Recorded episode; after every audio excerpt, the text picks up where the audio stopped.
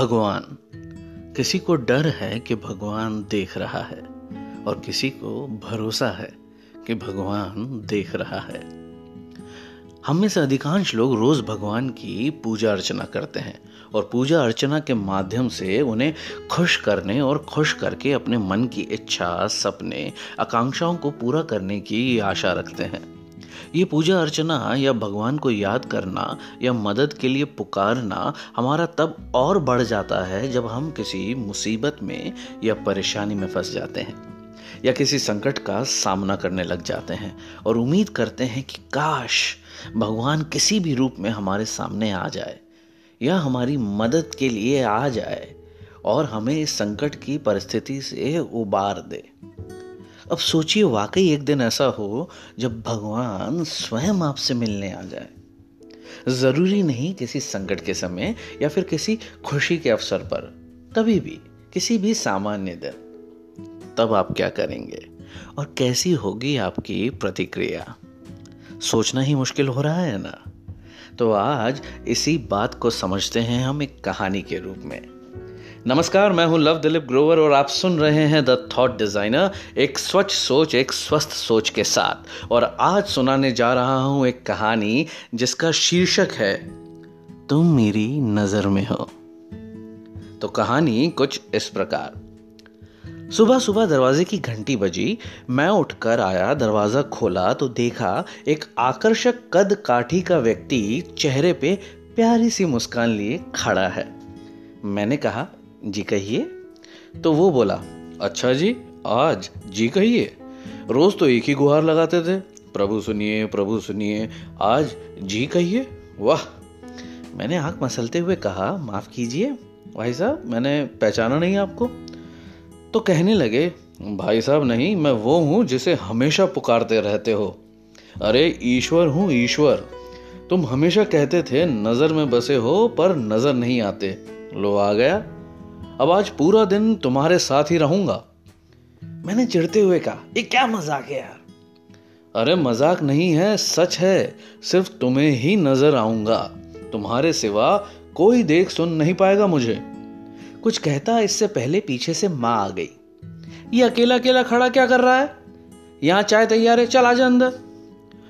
अब उनकी बातों पे थोड़ा बहुत यकीन होने लगा था और मन में थोड़ा सा डर भी था।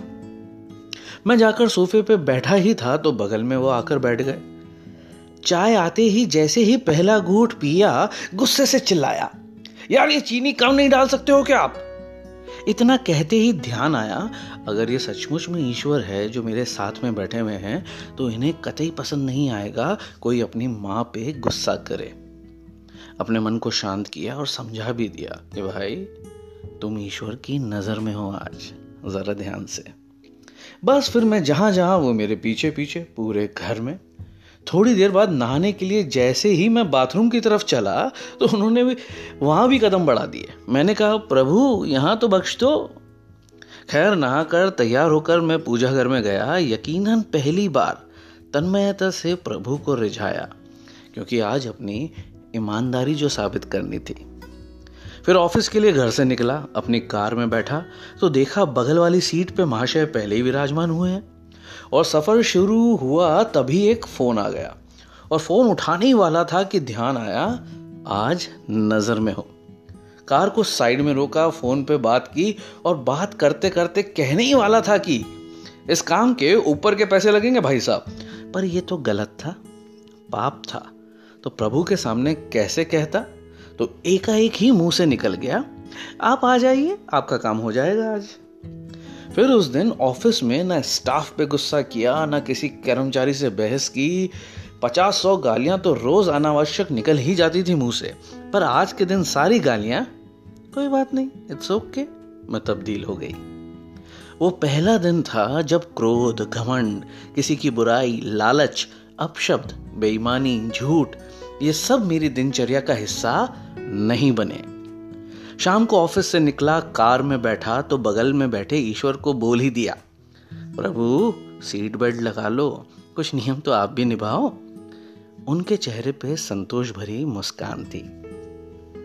घर पर रात्रि भोजन जब परोसा गया, तब शायद पहली बार मेरे मुख से निकला, प्रभु, पहले आप लीजिए। और उन्होंने भी मुस्कुराते हुए निवाला मुँह में रखा। भोजन के बाद माँ बोली, पहली बार खाने में कोई कमी नहीं निकाली आज तूने। क्या बात है? सूरज पश्चिम से निकला क्या आज? मैंने कहा, माँ, आज सूर्योदय मन में हुआ है। रोज मैं महज खाना खाता था, आज प्रसाद ग्रहण किया है माँ, और प्रसाद में कोई कमी नहीं होती। थोड़ी देर टहलने के बाद अपने कमरे में गया, शांत मन और शांत दिमाग के साथ।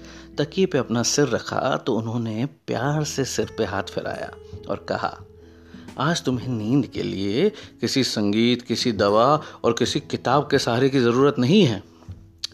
गहरी नींद पे एकदम गालों पे थपकी सी उठी। आवाज़ आई, कब तक सोएगा? जाग जब माँ की आवाज़ थी। ये सब सपना था शायद। हाँ सपना ही था। पर नींद से जगा गया। और अब समझ में भी आ गया उसका इशारा। क्या इशारा? कि तुम मेरी नज़र में हो। कैसी लगी आपको ये कहानी? इसी प्रकार से हमें स्वयं को व समाज में बदलाव लाने के प्रयास को जारी रखना है। हमारा दिमाग एक शक्तिशाली चीज़ है। जब हम इसे सकारात्मक और अच्छे विचारों से भर देंगे तो हमारा जीवन बदलना शुरू हो जाता है। एक पहल बुराइयों को मिटाने के लिए काफ़ी है। सोचिएगा इस बात पर। आशा करता हूँ आज की ये कहानी और ये बात आपको पसंद आई होगी। पसंद आई है तो इसे साझा करें अपनों के साथ, सबके साथ। और साथ ही मेरे पॉडकास्ट द थॉट डिज़ाइनर को एंकर स्पॉटिफाई यूट्यूब इंस्टाग्राम और फेसबुक पर सब्सक्राइब करना और फॉलो करना बिल्कुल भी ना भूलें। इसी के साथ आपसे विदा लेता हूँ। अगली बार जल्द मिलेंगे। धन्यवाद।